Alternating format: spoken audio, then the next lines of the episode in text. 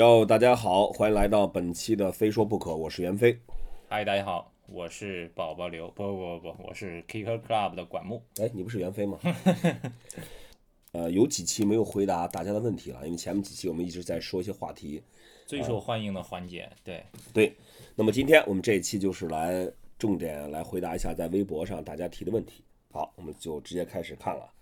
看一下这位微博的朋友，他的名字叫小健 Younger，他说：“飞哥。”阴地的矮桥和 Thunder 的高桥是一边高吗？它阴地写的是 I N D E，其实好像阴地的缩写是 I N D Y 是吧？I N D Y 对啊，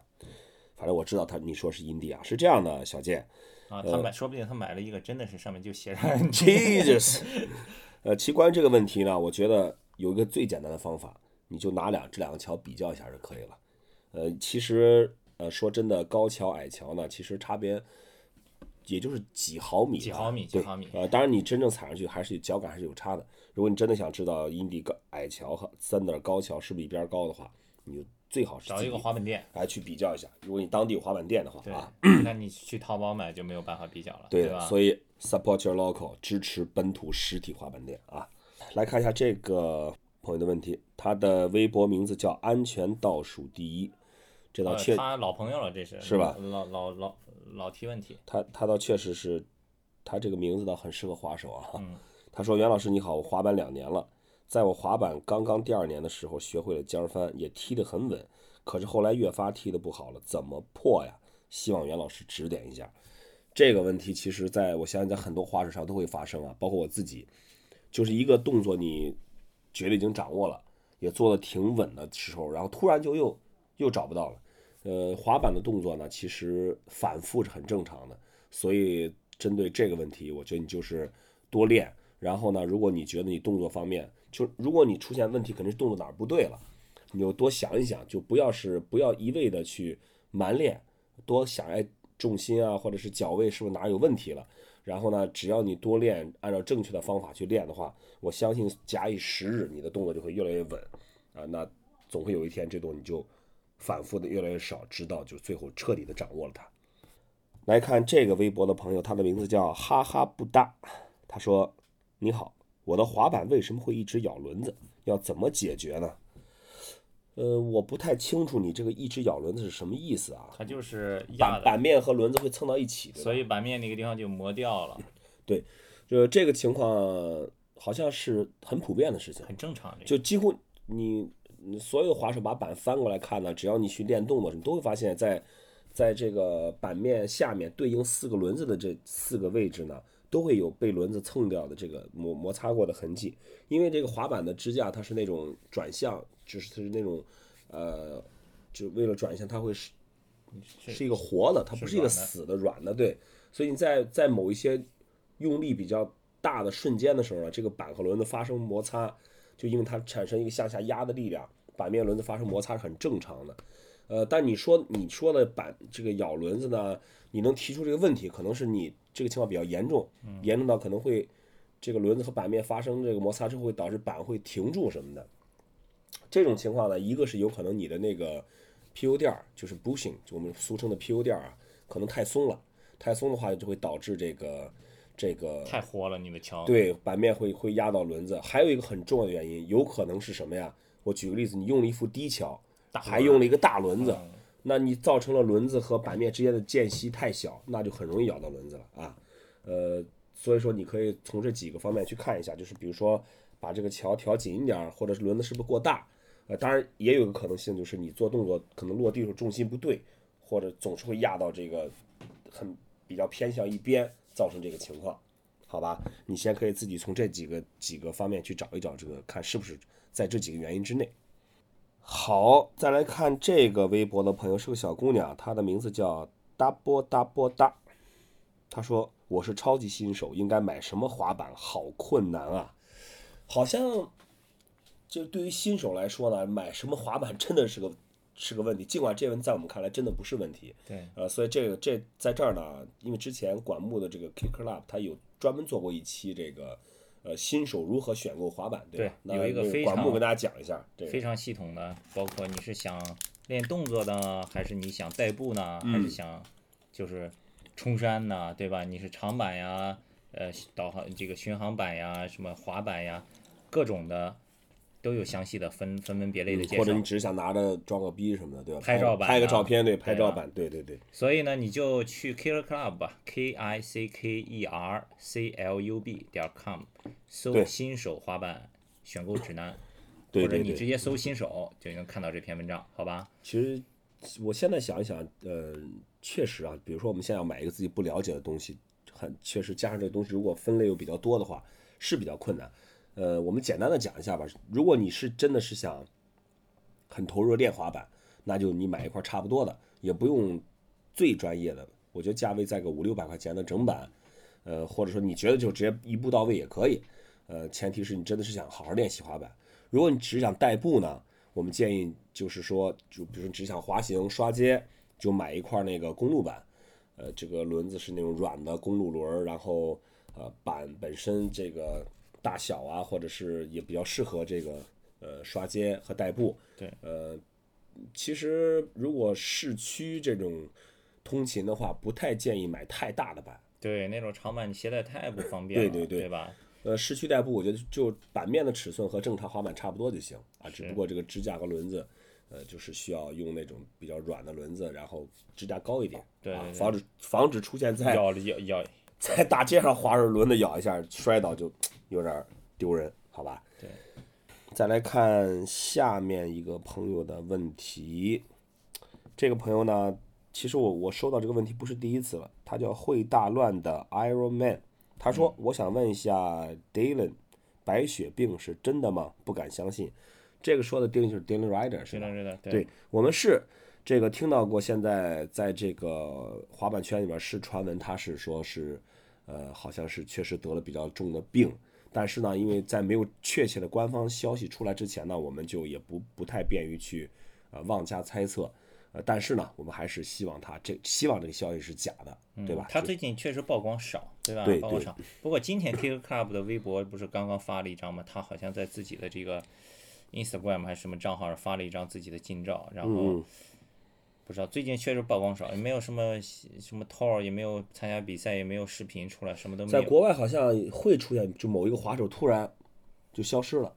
之前那个 Jamie Rogers，嗯，不也是好像是因为，呃，是就是吸毒啊还是怎么着，就嗯突然就消失了很长时间，就离开这滑板圈子。但是好像现在又回来了。对对对，对，有时候我们真的是不太希望看到这个很多好的滑手就这样不滑板了，或者是离开这个这个圈子，或者是消失了。呃，但是在很多情况下，我们也不是说，也只能是一个美好的愿望，总会有这样那样的事情发生。呃，但是我们还是希望 d y l a Rider 是这个是个假消息，对好吧？这个微博朋友名字叫肖影啦啦啦，新手想学滑板，能给我推荐一款吗？你就如果你去 访对对对问我们的 Kick Club 的网站，或者呢，你加我们微信公众账号 KCSKATE，就 Kick Club 简写 KCSKATE，然嗯后你给我们留言说新手选版，我们这边会给你人肉回复，给你一个链接，你直接参考一下，好吧？对，来看这个，他的微博名字叫做“遥远的外星有一只雕”。他说：“飞哥你好，我想问一下，今年滑板日的 T 恤在哪里能买得到？小城市没有 Vans 的赞助，又想要那件 T 恤。首先感谢你对 Vans 的喜爱和支持啊。呃，我想跟你讲一下，我们每年 Vans 从2008年、2009年开始支持中国的世界滑板日的活动开始，我们所有的在滑板日的这种纪念品、T 恤也好、贴纸也好，呃，任何的这个礼品也好，全部都是为了滑手定制，而且是免费赠送的。我们不会去售卖这种呃礼品，呃，因为这是这算是 Vans 给滑手的福利也好，或者是支持也好。呃，你说你是小城市啊，我也不太清楚你是哪个城市的，但是我们今年 Vans 在今年的滑板日是和全国的三十五家滑板店，呃，有了合作。所以，如果在你，你可以去 Vans 的官方网站 vans.com.cn，或者是 Vans China 的官方微博，你应该能查得到这三十五个城市是哪三十五个。你看一下有没有离你比较近的，或者你熟悉的，呃，去比较方便的，联系比较方便的，你可以问一下他们。我相信，如果他们有有有的多，滑板日还没有发完的话，当然这可能性很小啊。嗯，呃，每年的滑板日 T 恤都挺抢手的，那也许他们可以会给你寄一件或怎么样。好，希望你可以如愿的得到一件你想要的滑板日的 T 恤。再次感谢你对 Vans 这个品牌的喜爱和支持。来看这个朋友，他的微博名字叫刘二千。他说：“袁老师，我滑板不久，但是常常滑一个多小时就不想滑了，然后进步也比较慢，求破。”我觉得其实你自己已经回答了你自己的问题了。对呀、这个就你常常滑一个多小时就不想滑了 那肯定进步就慢对吧吧？我不太我不太清楚你是你你的滑板的频率是多少啊？是每天滑呢，还是每每周滑一次？但是我跟你分享一下我年轻时候怎么滑的吧。那时候上学，那个时候我那个年代呢，呃，上高中的时候每周就休息一天，没有大礼拜什么的，然后就是礼拜礼拜天休息，那呃礼拜六晚上回到家就兴奋的会睡不着觉，一直翻来覆去到早上五点，天刚刚蒙蒙亮，拿着滑板就出去了，一滑滑到晚上七点天黑，就这样滑整整一天。平时呢，上学的时候，早上肯定是先去滑板啊，早自习就不上了，然后中午放学书包一扔又去滑板，晚上放学也去滑，呃，所以的，所以我说，呃，如果你每天你滑一个小时就不想滑了，然后这个就恰恰是你进步慢的原因嘛，对吧？对，滑板是个熟能生巧的一个一个运动，呃，但是呢，你也要想一想，为什么你滑一个小时就不想滑了？你是累了呢，还是觉得没意思了，或怎么样？我觉得这个很重要的一点就是你一直有进步，你就一直有兴趣，就会越来越喜欢滑。良性循环，所以他可能现在是恶性循环，一越没有进步，也所以兴趣也逐渐的减对对对退，也就滑的也就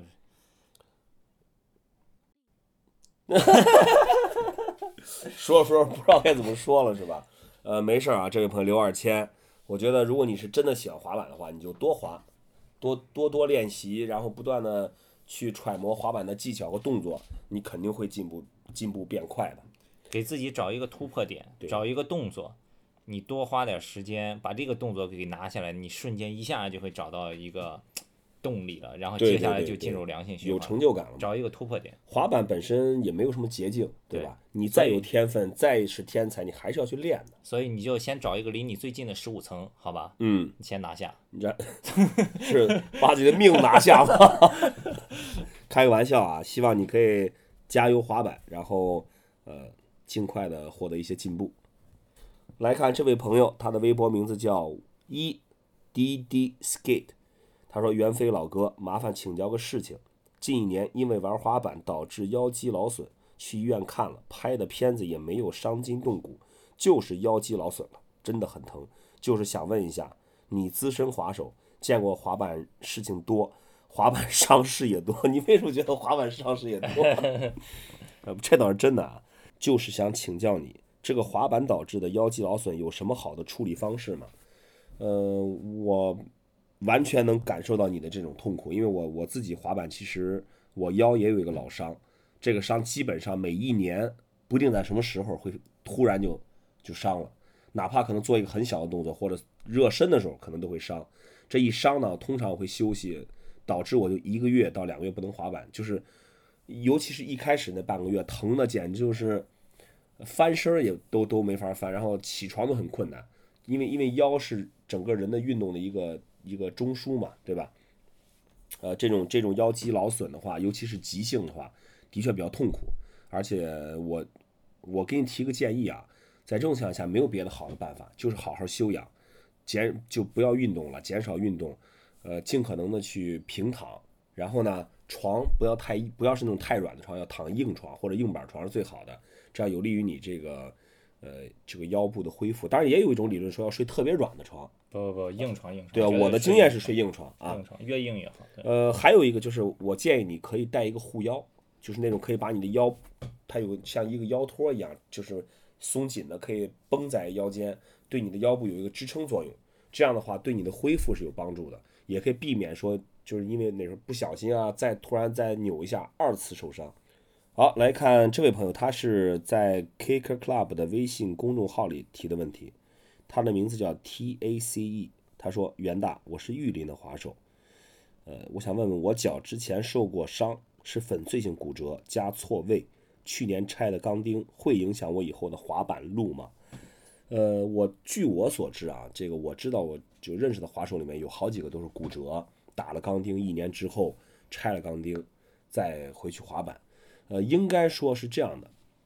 如果你恢复的没问题的话，呃，钢钉也拆掉了，那可能你可能在钢钉拆掉之后还需要几个月到半年的一个恢复期，在这段时间建议你不要做太大动作，可能多练多恢复一下肌肉力量，多练一些基本基本功，呃。估计过个半年一年的，你应该是可以正常滑板了。因为有一种理论啊，我不知道你这种理论对不对，说你骨折过的地方，它长好了之后呢，会比之前更结实。嗯，呃，但是说当然没有没有人去，呃，我我我至少我没去论证这个理论的这个正确性与否啊。但是，呃，钢钉拆掉了，而且你又是粉碎性骨折，我觉得你肯定拆掉钢钉之后需要一点时间来恢复。呃，一定要循序渐进，慢慢来。不要一下做太猛的动作或怎么样，慢慢的试探着给自己的脚的骨骼还有肌肉一个恢复的时间，呃，有个半年一年，你可以看一看，哎，呃，因为我我相信这个脚的恢复情况你自己感受的是最最清楚的嘛。如果你觉得没问题的话呢，建议到医院再去拍一个片子，看一看有没有什么呃大的问题。如果是完全哎骨头都长好了没问题了，那你就还是放心大胆的滑吧，好吧，也不要太大的心理负担和阴影，呃。骨折和伤痛毕竟也是滑板的一部分嘛，尽管我们都不希望发生这种事情。这个提问里面关于这个伤病的挺多的。这次 One One 的比赛刚刚结束，然后第三名香港的 Johnny，然后他江一趟香蕉，他们来了以后聊天，说起来他前一段不就是膝盖那个附近十字韧带十字韧带断裂对吧？嗯。然后伤的挺重的，然后后来他做手术是把。大腿上取了一块筋还是什么的，就放在那个位置来代替这个韧带。对。然后现在恢复好了，恢复好了以后，你看他滑板也挺好的。但是他说他这个也是比较小心，而且呢要加强腿部肌肉训练，通过肌肉来固定这个关节，因为韧带不像以前那个原生的那么好了，所以就要靠肌肉来来来来撑住。关于这个啊，我觉得现在很多滑手呢还没有把滑板就是说。呃，不不是很重视热身啊，或者是一些自身身体素质的训练。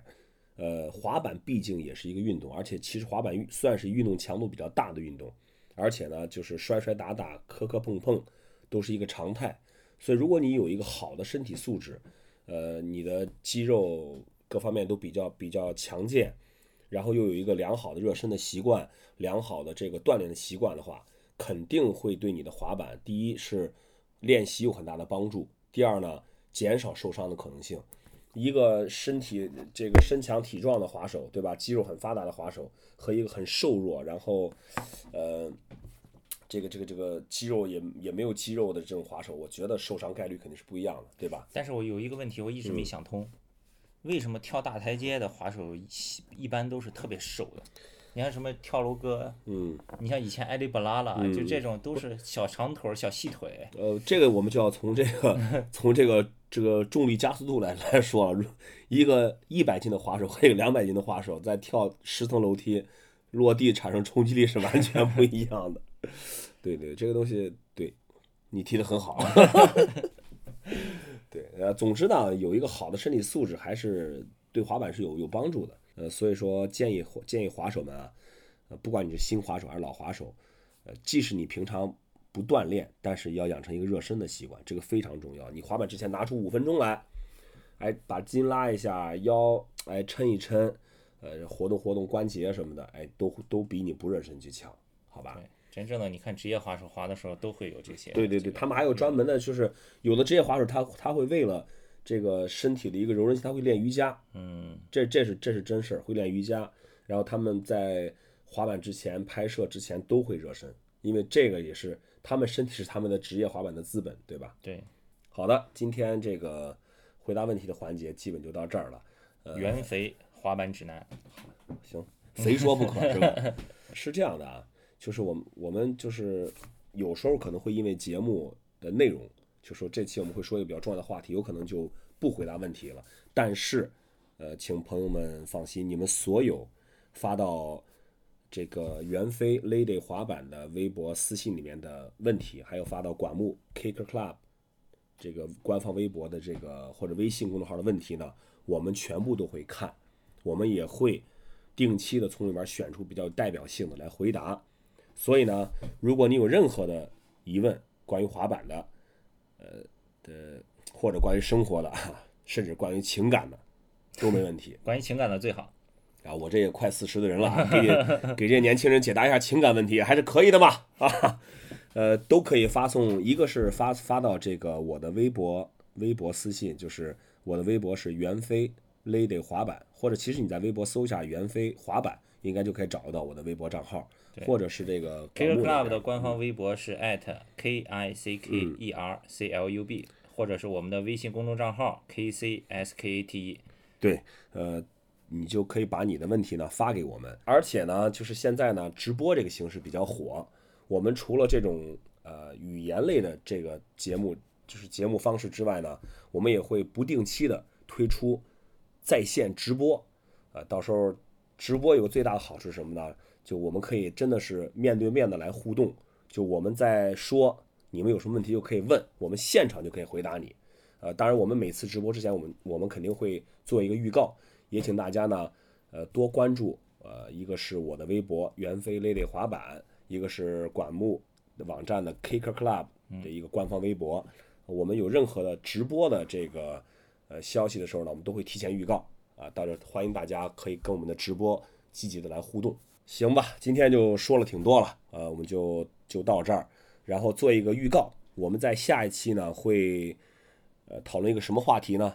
滑板和奥运会。常谈常新啊，这个哎，我们就是对，呃，其实说过几次了，但是呢，呃，不是刚公布了说滑板已经是成为被提名了，好像被提名了，有五个项目，呃，